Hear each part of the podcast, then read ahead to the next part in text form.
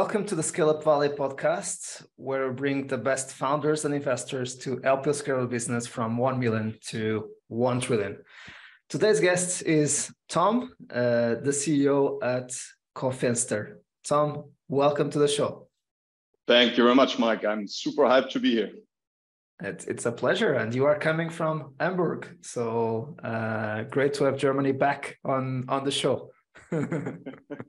yeah, very happy. Uh, we started our business in Hamburg, uh, now also expanded to Berlin. Uh, but yeah, very happy to be here and really looking forward to. Uh, I think we're spending half an hour, forty-five minutes together today, Mike. Right? Exactly. That's that's true. Well done.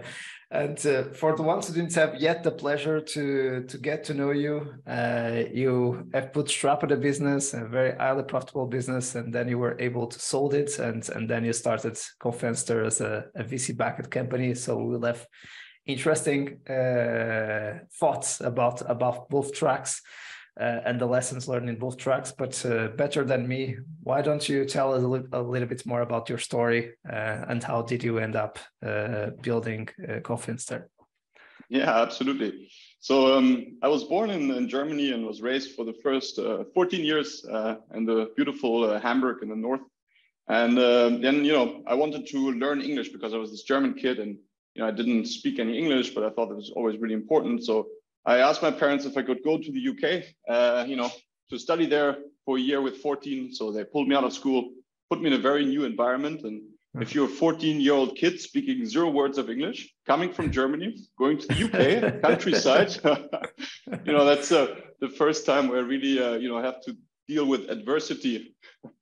so that was a very, I right. think, uh, long lasting memory in a um, controlled environment. So in a controlled environment, you know, but uh, you know, boys when they're 14 are not very kind uh, when it comes to you know integrating new people from other countries, etc. So that was uh, a really uh, really interesting experience, um, but uh, very successful experience as well. And um, afterwards uh, went you know studied a bit more, went to Copenhagen Business School in Denmark, met a bunch of really really great people you know, also culturally, uh, Denmark and the Nordics, uh, extremely uh, modern culture, uh, very far ahead. Uh, it was really, really a great experience going to business school there. Um, then, you know, right. did a, a, quick stunt at Harvard uh, in Boston, went to the US. it was Amazing. always a dream since I was a kid. I always wanted to go there and see what it's like and study with some of, you know, the smartest peeps in the world. And um, one of the big learnings was, you know, everybody showers with water at the end of the day it's a very German saying, uh, translating uh-huh. to English. But uh, it was really eye-opening that you know at the end of the day there are really smart kids there, but it's uh, you know it's very doable um, for also uh, you know people come coming from overseas, etc. And um, right. yeah, I went back to Europe, um, lived uh, some time in Zurich in Switzerland, uh, worked for a big consultancy, um, and found out very fast that I was neither a good consultant um, nor was that my place to be, uh, working for a big corporate, you know, joining as an analyst, uh, joining, you know, uh, doing the very sort of very specific, you know, highly detail orientated uh, work, um, right. which is not my strength, to be honest with you. I'm good at a few things, but uh, this is not one of them. So, um, you know, found out that that was my uh, path to go and then started my first business together with a lifelong friend, Oliver, and business partner. Um, we met when we were playing rugby uh, you know, back in the days and uh, always wanted to start a company, you know, did a lot of brainstorming in between. So uh, started our first business, uh, Collective Brain in Hamburg, uh, basically a marketing agency um, with uh, over 6,000 freelancers around the world. So we would go and acquire business in Germany, you know, marketing campaigns for clients, but then the people who would actually produce videos, creative assets, build the strategies were distributed all over the world. And um, that was extremely cool because, you know, you bring your own money, you bring your first, uh, in Germany, you need uh, 12,500 euros to start a company. You know, you bring your first money, but then you really need to grow from the get go uh, with clients and uh, sell pretty much in order to survive. Right. And um, build a business the very old fashioned way of reinvesting, uh, you know, uh, from your free cash flow. And um, that was a really cool experience that are really, uh, you know, that, that uh, some of the fundamental education, if you want, exactly what it's like to run a company. MBA. yeah, it was a, a real you, MBA. it was a real MBA. Um, you know, a couple of costly uh, mistakes made along the way, but uh, it turned out to be a very great business um, that we were able to uh, to uh, sell. And then uh, went from there onwards and started our current company, CoFenster. And yep. CoFenster is a classical VC case. So we basically build video software that we sell to enterprise clients. Mm-hmm. Because um, if you'd, for example, take a you know CEO that wants to do a strategy video once a week to the company, you know, mm-hmm. right now clients right. have two options. Either they call the agency and right. pay the agency a dollar and it takes some time, or you know, they have somebody internally record them, but then somebody needs to cut the video, add subtitles, license music for this video, you know, right. build the branding around it and do a lot of manual work.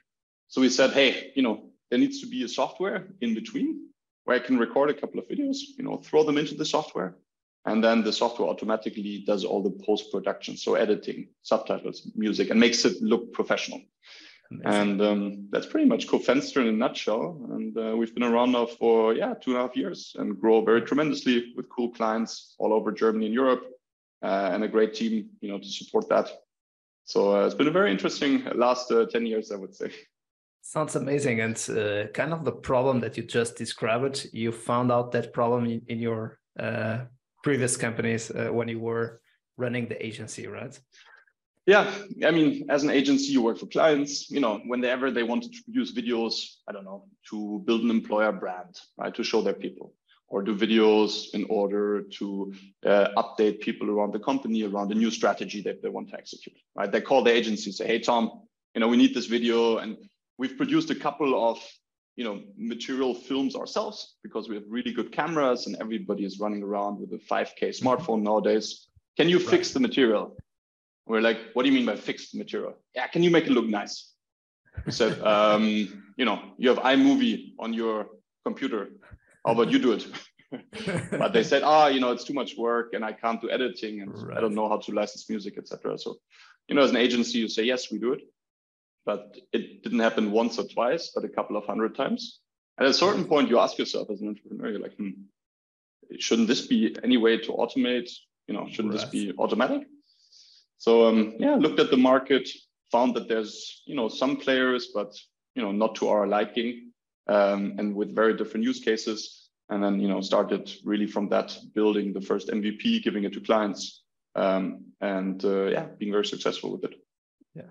In terms of the stage of growth, uh, Tom, you started the CoFenster in 2019. Uh, where are you guys at at the moment in terms of headcount, uh, fundraising, any metrics that you'd like to share with with the audience? Yeah, so 2019 was still the stage where we experimented a lot, and you know, 2020 was really the year where we you know had software that could be used, um, and where you know we officially kicked off you know our client acquisition and within the last two and a half years, uh, we grew now to uh, 50 people, uh, and we serve over 100 clients in uh, Europe, but with a focus on the DACH region right now. So that's Germany, Austria, Switzerland. Uh, that's still our core base, and um, yeah, a very um, on a very good traction because we see the topic is really, um, really um, important right now because you know you had this whole situation after COVID, where people went into uh, remote jobs and you know working remotely. And mm-hmm. right now, communicators inside of companies and HR folks, they really are looking to bring people closer together and make the information flow that was beforehand, you know, at the coffee machine everywhere, you know, right. bring that and synchronize that in a form that is consumable also for our age group, right? And exactly. video is a great format because you like to watch it you can retain 9,000 times more information than reading a text. Uh, it is more entertaining, sure. but it's very hard to produce. It's very hard to produce. And that's where we come in and say, hey, whatever you want to communicate, you know, CoFenster is here for you. And you can, you know, do it in five minutes, produce a video instead of building this big PowerPoint presentation to update internal stakeholders. Absolutely and uh, and it's an art that requires a lot of training to to kind of be able to send the right message uh, for for the team. Uh, it also requires certain communication skills from the leader to to be able to prepare the message. Right? Absolutely, it's um, it's um, not only from a leadership. So you know, it, people are using Cofenster in all sort of different capacities. You know, from an intern who has his first or her first day, right, and does a quick mm-hmm. introduction. It's like, hey, my name is Tom. I'm an intern here. Right. I'm really looking forward to it. All up until the CEO. So it's very, you know, cross-functional and not only reserved for leadership, um, yeah. but really broad application. And you know, we mostly uh, help out uh, corporate communications as a team and human resources because these are very two very strong cases uh, where they have a lot of uh, need to communicate in a very empathetic way and really get their message across. Right, and, and this is an important point in terms of uh, go-to-market. You um, you are more focused on enterprise, right? Uh, at, yeah. at the moment, and much more, as you were saying, not in, in being industry agnostic and use case uh, or or specific. team specific, specific right? Yeah. Uh, yeah. For, um, yeah. For instance, it, you you shared with me when we, when we were preparing uh, this conversation that, for instance, you you don't go to to the marketing team uh, for for specific reasons, right? Yeah, and I think you have to be very pre precise. You know, yeah. uh, which pain point do you solve, and who can profit from your solution? And uh, you know, for us, we found out that marketing, you know, they have very specific editing needs. So they want to, you know, produce all kind of, you know, fancy edits for external communication, for ads, etc. Um, but that is not Cofenster at its core because our strength is that anybody can use it. Hence, it's super simple, but also, uh, you know, we take care of the full branding process automatically. And if you do something very simple and automatic, right? You right. cannot be super specific and build editing features which marketing needs. So that's why we said we focus on uh, human resources and corporate communications um, as a first go-to-market strategy to really, you know, find our niche and exploit that niche. Uh, a little bit like Amazon did in the early days. You know, be very good and then expand from right. there. Right, and there is something that's really uh, helped you to have this mentality. Um, that is super important in a in a in a SaaS player, which is to to always add value to to the customer and uh, across all all the team uh, squad from the SDR to the AE to the CSM to the account manager. Um, so could you explain a little bit better why that mind that agency mindset helped you to to build a more sustainable uh, SaaS uh, business? Um, I wouldn't necessarily only put it on the agency mindset, but it's, I would say, a more general mindset of value creation. That at right. the end of the day, we sell reoccurring uh, software. So, you know, we charge people every month, every year, and we hope to serve them for, you know, five plus years.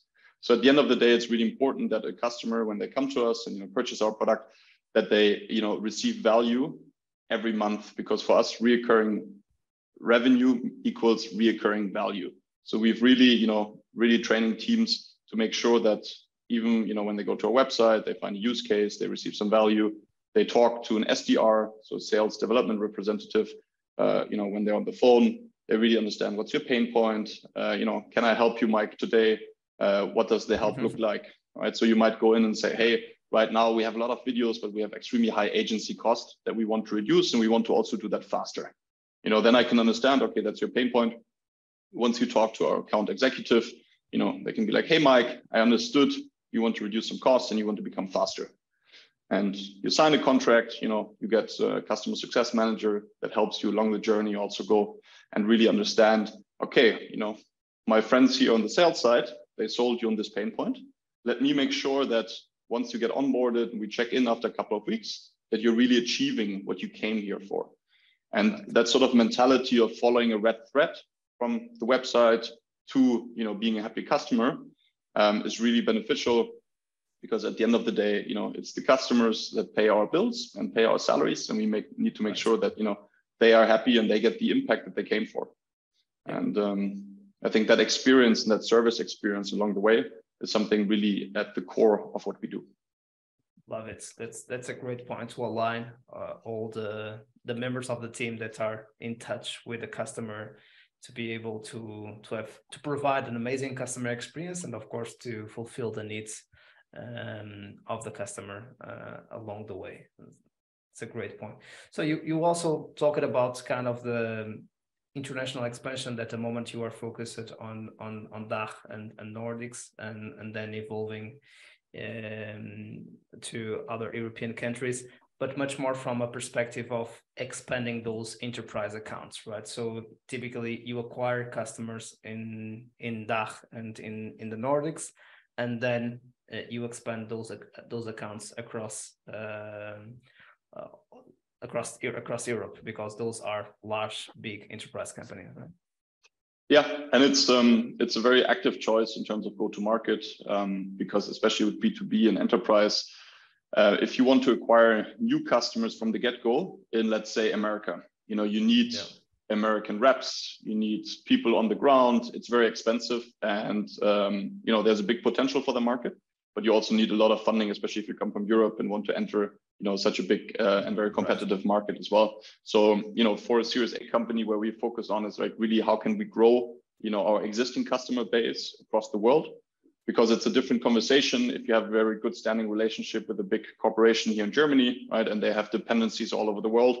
You know, you have a really good reference case. You already you know through procurement you have a vendor number so it makes it a lot easier for people all over the world to then purchase you because they can call up a colleague and say, hey, Mike, you know, you've been using Cofenster in Germany and in Austria for the last, you know, years. Um, you know, how do you like their service? What are they adding in terms of value? And then you can really, you know, it's an easier expansion than if we go to you in the US and, you know, start from scratch. So a very conscious choice. And um, yeah, it's also, you know, certainly not easy because enterprise sales always requires, you know, a lot of grit uh, and really, you know, people that go after it and also search for these conversations. Um, yeah, but uh, really happy with the approach. Uh, and and still, it is important to have a multicultural team then to be able to to to speak the language uh, of uh, of those new teams. But at the same time, being in enterprise, usually they're fluent in English, so it might be easier um, to deal with with those enterprise customers as well, right? Yeah, and um, it's also, I mean, you know, language is one part, but you know, at the end of the day, you need uh, people who can build relationships in sales, because um, you know, I've experienced this from my travels and living, you know, all over the place. That people, you know, they buy if they feel comfortable with you and they trust you as a person, uh, even if you're English or you're French, etc. It's, it's not at hundred percent. You know, people are people are quite forgiving when it comes to this. Exactly. Um, it's about relationship building and making sure they trust you and also they trust in that purchase because at the end of the day you know they have to report to somebody and you know they have to justify why did they you know spend right. i don't know 10 20000 us dollars a year uh, on the software so this whole trust factor um, is really really important absolutely and just giving one step back into your initial uh, experience from from building your uh, your agency to uh, 1 million plus, highly profitable business in a bootstrapped uh, fashion. Uh, what made you decide to start a VC backed company and and to move from a highly profitable business to uh, let's say an even more scalable business with a uh, being very aggressive in terms of uh, growth rates as well. I know you did a great job because in, in your agency you you got to one million plus in, in revenue in in a very short period of time, considering it was bootstrapped in a services company. And uh, we, we should say that it, it's not an easy job uh, at well uh, um, at all. Uh, so, but uh, what made you decide to move to start another company with a in a VC bucket uh, track, let's say? So I would say there's two angles. Uh, one of them is a personal angle um, of aspiration. Um, me and my partner um, Oliver, we really, you know, from the get-go, we said we want to build a scalable company uh, at some point because we think on a personal level we really looked for that breadth of experience and really, you know, playing uh, Champions League in terms of growth aspirations because you know there's very two very different uh, aspirational goals depending on you know building a very profitable business versus a scale up VC back. Uh, so that was the personal angle, and then the second angle was the market opportunity. Uh, we saw that you know there's a lot of stars aligned, right? People, ten years ago you could have not built Cofenster because people didn't have you know phones or webcams that could produce high quality videos. So suddenly you have a situation timing. where yeah. timing is right. The market is really asking for more video content inside of companies. And you see that there's also client demand and you're in a good situation to match these three pillars and say, wow, there's a big opportunity here. Uh, and the timing was right. So I would say this, you know, these two major tracks between personal and market and traction timing. Right.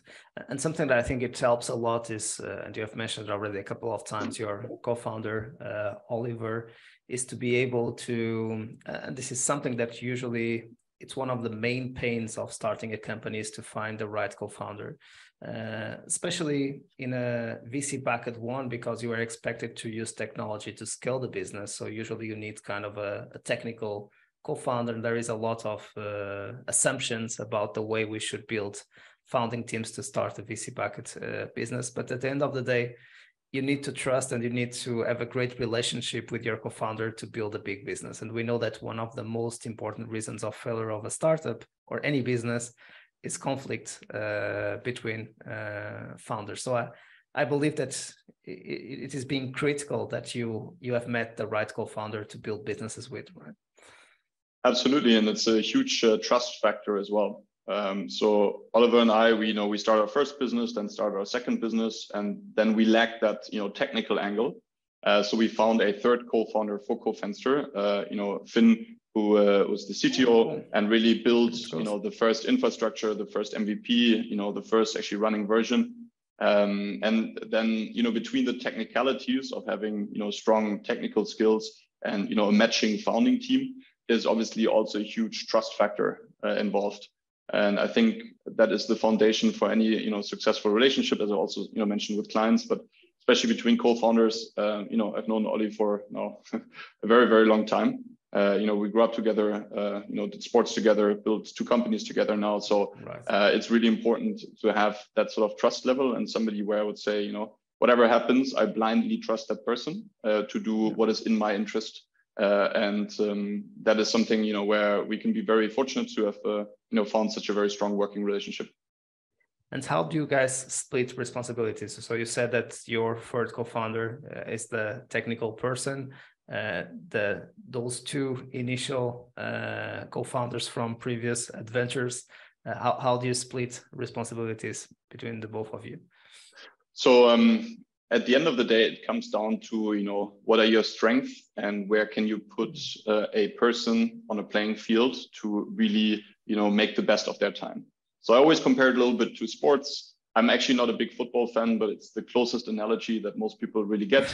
you know, if you have somebody who is a really good goalkeeper, uh, there's no point in trying to train that person to be a good striker. You want that person to be the best goalkeeper in the world and put them in a position where that person can succeed um, and the other way around. So, you know, we really, at the end of the day, looked at, you know, what are our strengths? Where do we want to play on the field? Uh, and then that's how we assemble teams in general, no matter if it's co-founders or also, uh, you know, your uh, your team at CoFenster. It's really mm-hmm. making sure that people are in their best spot, uh, you know, to uh, get the right. best performance. Right. And I think there, there's a critical step, especially at 50 plus, uh, in, in terms of the headcount of the, of the company, which is the evolution from a founding team to a leadership team. And that leadership team also needs different versions as the business um, scale. So, how has been this evolution from the three co-founders to start adding more members to a leadership team to lead the business to a new stage of growth? So at the end of the day, we were very fortunate um, to have, you know, to find very great people early on um, and, you know, organically uh, uh, build our company. And at the end of the day, it's then that step where you need to trust and need to make sure that people have a very clear North Star and, you know, very clear responsibilities, um, you know, where you check in with them and see, okay, you know, what can I do as a leader to enable that person to really, you know, hone in on that one KPI that they have but it's about you know letting go and then building trust and letting these people run and manage their own days their own weeks and their own teams. So you know that's obviously with a lot of learnings involved and it's always really difficult as a founder you know to let go at the right moment. And sometimes uh, you know you find you should have let go maybe a couple of months earlier. Sometimes you understand oh you know maybe you should have been a little bit closer for a couple of months. So you know there's just obviously a lot of learning involved but uh, uh, one of the biggest one is you know define a clear goal. That's leadership responsibility. And then measure that goal, break it down in KPIs, and then have people yeah. own different KPIs of the business uh, on the operational level. Right. Set the direction, ensure that we have the right people on the right seats, and uh, and also uh, don't forget to to have enough capital to uh, to keep growing the business. So, and in in that sense, you also raised a, a Series A recently. Uh, how has been the journey of the business in terms of uh, funding rounds, and any tips that you'd like to share with with the ones who are listening, who are going through uh, the same challenges? Yeah, so uh, in total, we raised uh, around 10 million US dollars across uh, two rounds, so seed round, Series A round. Um, and I think one of the, the biggest learnings was that in order to make sure that the business survives and thrives as well, right? You need the right people on board as well, especially from an investor point of view as well. They need to be very right. aligned and you know where do you want to take the company, uh, you know what are your goals, and make sure that you have a very uh, you know uh, solid trust factor uh, involved. So also during fundraising, you meet some people you know where you immediately have a gut feeling of this will probably not work because I'm not sure if I would want to work with that person. I would say really, you know, trust your gut uh, with this one because, you know, if relationships start off like that, they'll probably continue like that. Um, yep. But we're very lucky to find uh, really cool investors, um, you know, who share our vision um, of what we want to do with CoFenster and are extremely helpful as well with uh, everything they do around the business. And um, so, you know, that I think gut feeling factor is really important when you choose a partner. And that doesn't matter right. if, you know, it's in the personal life, it's in the professional life, if it's a VC, if Any it's a new hire. Yeah, um, it's a lot where you know your brain decides, uh, and then you need to listen to your gut as well and match these two things. Um, if you have the luxury to do so, right? Obviously, that's also a very privileged comment. Uh, exactly. You know, if to have the option to choose your investors. if there's, you know, if there's only uh, one option, um, you know, obviously uh, that slims it down very much exactly. And uh, uh, something that uh, is also important to um, to discuss in, uh, in, in this regard is I've, I've been seeing a trend of skipping the pre-seed round also because it implies um, some dilution. And for the for the companies who, who have the luxury to do that, that that's great because again it's another 10 to 15 to 20 percent uh, round it seems that you went directly to the seed round and then to the to the A round, right? Also because maybe you have exited your previous business and you were able to invest a bit upfront to to build the second one. Yeah, we invested a little bit upfront, but then we also had one very big angel, um, you know, who did okay. an angel ticket, which is like a pre-seed round, um, who put a lot of trust into us. Um, but I'm not so dilution sensitive, to be honest with you, because at the end of the day, you know, if you go down the VC back road, uh, you know, your goal is to build, a, you know, a multi-billion dollar company. Yeah. Um, and then dilution becomes less important, especially in the earlier rounds, because what you need is good partners, enough capital to really go in. Right. Uh, and you know, the goal is here to make the cake a lot bigger, uh, right. figuratively speaking. So um, I wouldn't try to optimize for dilution early on too much. Obviously, it's important, but you know, I think a lot of times entrepreneurs like overestimate how important it is. Right. That, that's really a good point. So be careful to, at least as, as we see uh, the common advice, especially to, to have interest from uh, future uh, investors to join you, that you need to get to Series A at least with 50, 60% of, uh, of the capital but don't be too greedy because uh, again if you don't have the right people around you you will not be able to to get there. So uh, why the hell should we have all, all the capital and, and be uh, optimizing for dilution if if we are not able to get to to that stage? If we get to that stage already too diluted it might be also not interesting to be able to um, to to have the best investors joining us. So but usually, if the business is too good, the metrics so good, uh, it's it's a difficult process. But investors are able also to uh, restructure a little bit the cap table to be able to ensure that the founders uh, still have the right incentives to to keep uh, pushing the business forward. Absolutely. And at the end of the day, it's always a negotiation. Exactly. and I know there is a topic that you really enjoy to to talk about, uh, which is clearly this kind of uh, the VC bucket CEOs, the VC bucket founders uh, are the rock stars uh, of today, and uh, and of course also go through the ups and downs of being a rock star, as we are seeing with uh, with the VC industry um, nowadays. But there is this uh, perception from the outside, especially the ones who have never been on on on the shoes of a, a VC backed founder, that everything is amazing, that you that you you get to a podcast, you get to a to a magazine, to a ranking, to a list of the the best or most promising startups to to watch in in 22 and, uh, and and and we know that there is a lot of burnout there is a lot of mental health issues there is so much pressure and it's it's not an easy uh, journey uh, at all right? So being more vulnerable being more authentic it's something that we also are are seeing changing uh, on social media and people being more open especially in our generation. So what, what are your thoughts about this evolution on the on on the glorification of a few people that that seem that their lives are perfect. Well i mean on a very high level you know we all have 80 hopefully 90 years to spend on this very beautiful planet. Um, so i think we need to make sure that you know we choose a path that is in our best interest in terms of you know maximizing whatever you want to maximize. So first i think you know people need to understand what do i want to do with my life right? What are some of the goals? What are some of the milestones that i want to achieve um, and then compare yourself to uh, you know your your version yesterday versus comparing yourself to a lot of other people. Okay. and especially i think in the you know in the startup industry it's all about you know headcount dollars raised etc and if that's your goal right if that makes you happy and if uh, that's what really you're after right that's a good comparison. But um, i think for very few people uh, that's really you know the way forward. And i think there's a lot of especially from our grandparents you know that generation they build very long lasting big companies yeah. you know very gradual over time. And uh, i think now especially if you look at the last two years you know 2021 2022 was crazy. And i think these times are probably never coming back when you you know have companies with 100 500 times you know uh, uh, multiple on the on their top line revenue where you know vcs just poured money into it I think you know now we're probably reverting a little bit back to the medium being you know profitable growth and somewhat sustainable growth in order to build great right. businesses. Um, so I think that market has also shifted a lot. And I think it's also really important, uh, you know, for people just to really understand what they want to achieve and then build businesses in line with their personal aspirations, because otherwise, you know, people will get burned out over time if they're just trying to uh, satisfy external needs uh, and if they're not aligned with their personal needs.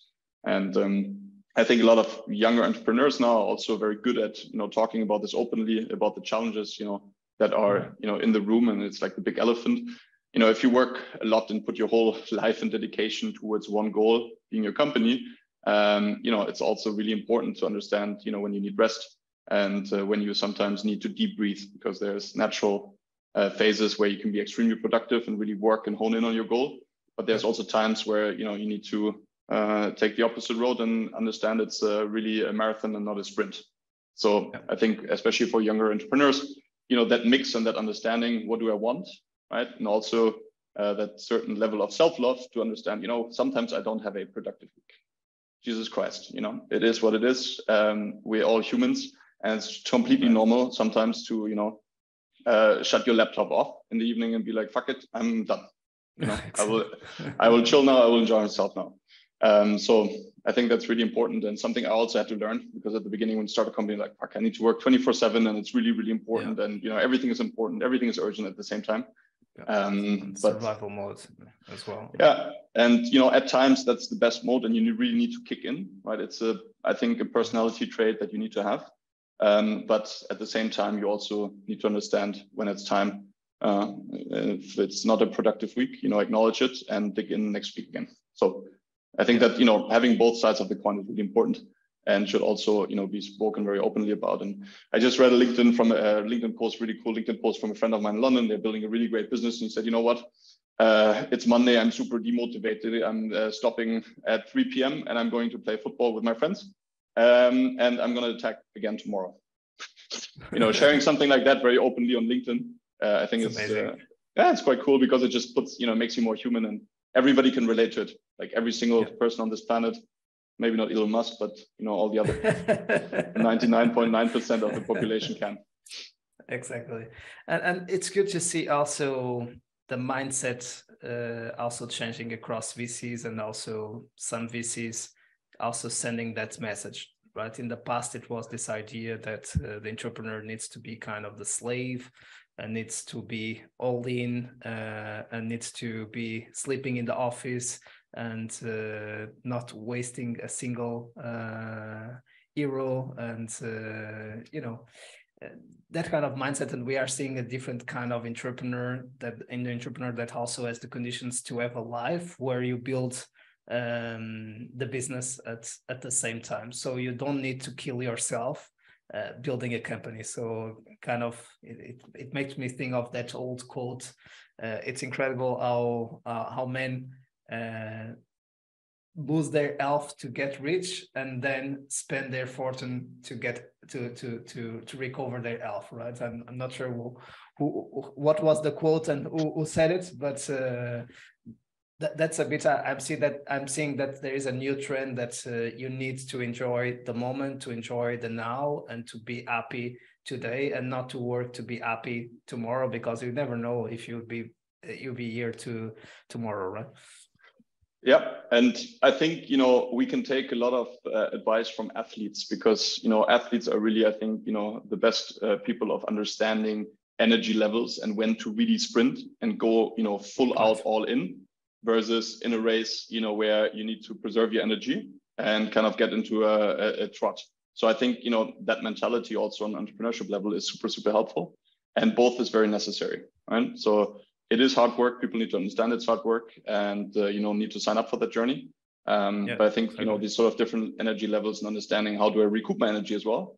And uh, you know, for a lot of people, I don't think uh, you know a lot of people have figured it out perfectly yet because uh, you know um, active regeneration um, is when you run. You know, you start to run slower, but you continue to run. So for me, it's also on the weekends. You know, I like to you know debrief but also educate myself i read a lot i listen to a lot of podcasts you know i do sports and that for me is a you know active calm down it's not fully but it's you know you're still in that mode where you still learn you still grow uh, but at the same time um, you know you're minding your your own health very much exactly and uh, before we go to the last segment of the show um, any final thoughts any any plans for the future uh, for Cofenster uh, any any final advice for the ones who are listening before we get to the last segment of the show so. uh, i would say have fun doing it huh? i mean if uh, if if you if you encounter times where you know it's it's completely fine to have bad days here and there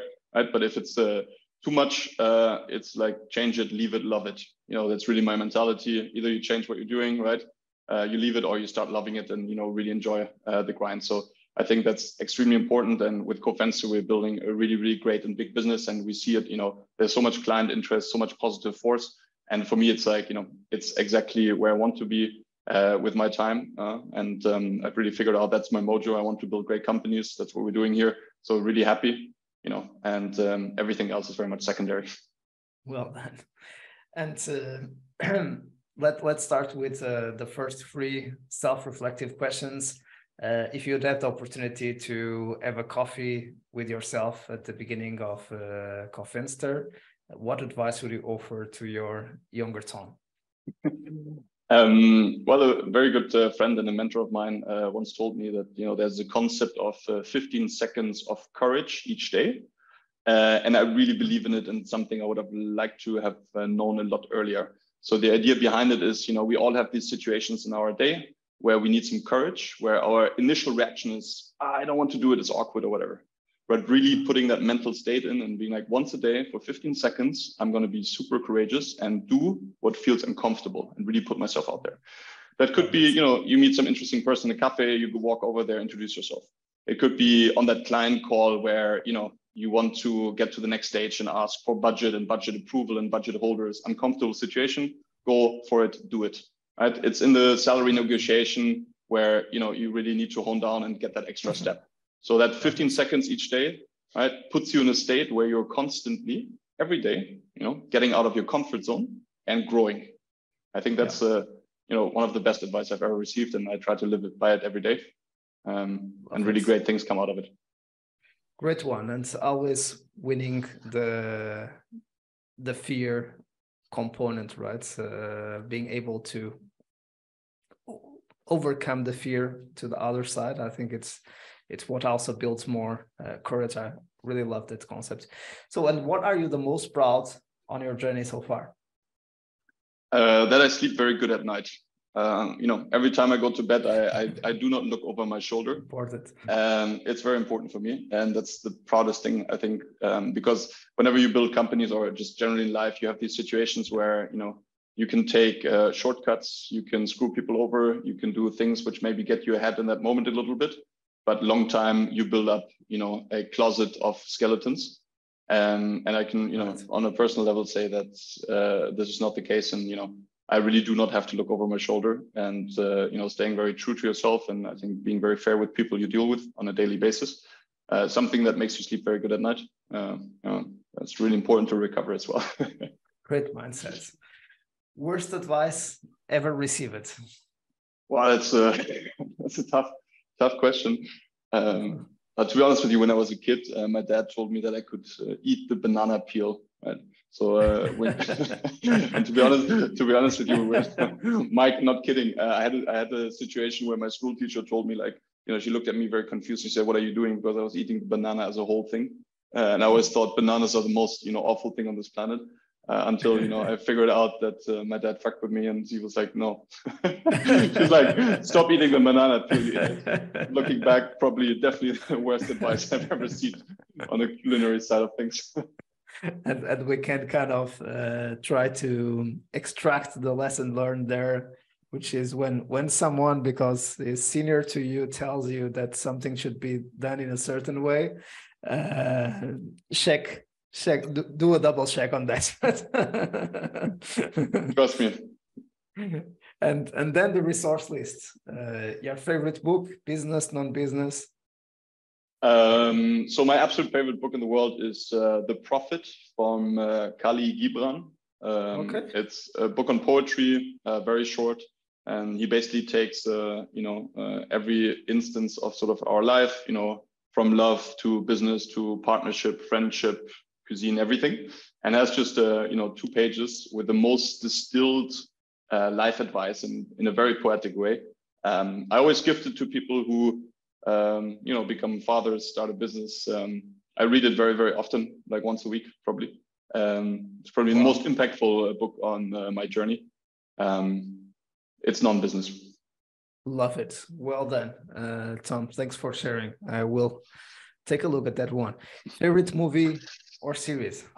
Wow, Chef's Table is definitely uh, I think my favorite series. Uh, I think Netflix has really, uh, you know, hit one out the park here. Uh, just the aesthetics of food, uh, of culinary scene uh, is -huh. amazing. Um, uh, that is, I would say, from also, you know, non-business best one I've so far encountered. And maybe from a business side, of film is Jerry Maguire. You know, -huh. it's a sports comedy drama film. -huh it's a favorite quote I always quote to my sales team: uh, "Show me the money." Uh, it's really good for entrepreneurs. And I don't like Tom Cruise as a person, but a great actor in that film. I can highly recommend it. Got it. And finally, your favorite podcast, uh, excluding this one. Excluding this one, I was about to say Scale Up Valley, obviously. um, I think, uh, you know, for SaaS founders, uh, uh, amazing, uh, super, super condensed information. I would have loved to, to have known this a lot earlier. And 20 VC uh, from Harry, also a really, really great podcast. Two of the podcasts I listen to every week. Um, yeah. Uh, super amazing. And, and, both, both done uh, very often by the same host, uh, Harry Stebbings, right? So yeah, it's definitely doing a, a great job. fully agreed. Uh, and congrats to to Ari and uh, and to Jason Lemkin for for the SaaStr uh, podcast and, and, conferences and show and articles and LinkedIn posts and, and, and so on. Um, Tom, it has been a pleasure to have you on the show. You are always invited to come back to to keep sharing the the next chapters of your journey. And uh, thanks so much for making the time. Thank you very much, Mike. Uh, it's been a real pleasure being here today. Likewise, and to our community, thanks for being there. Uh, we keep inspiring you and making your life a little bit easier as you scale your business. See you soon and keep scaling.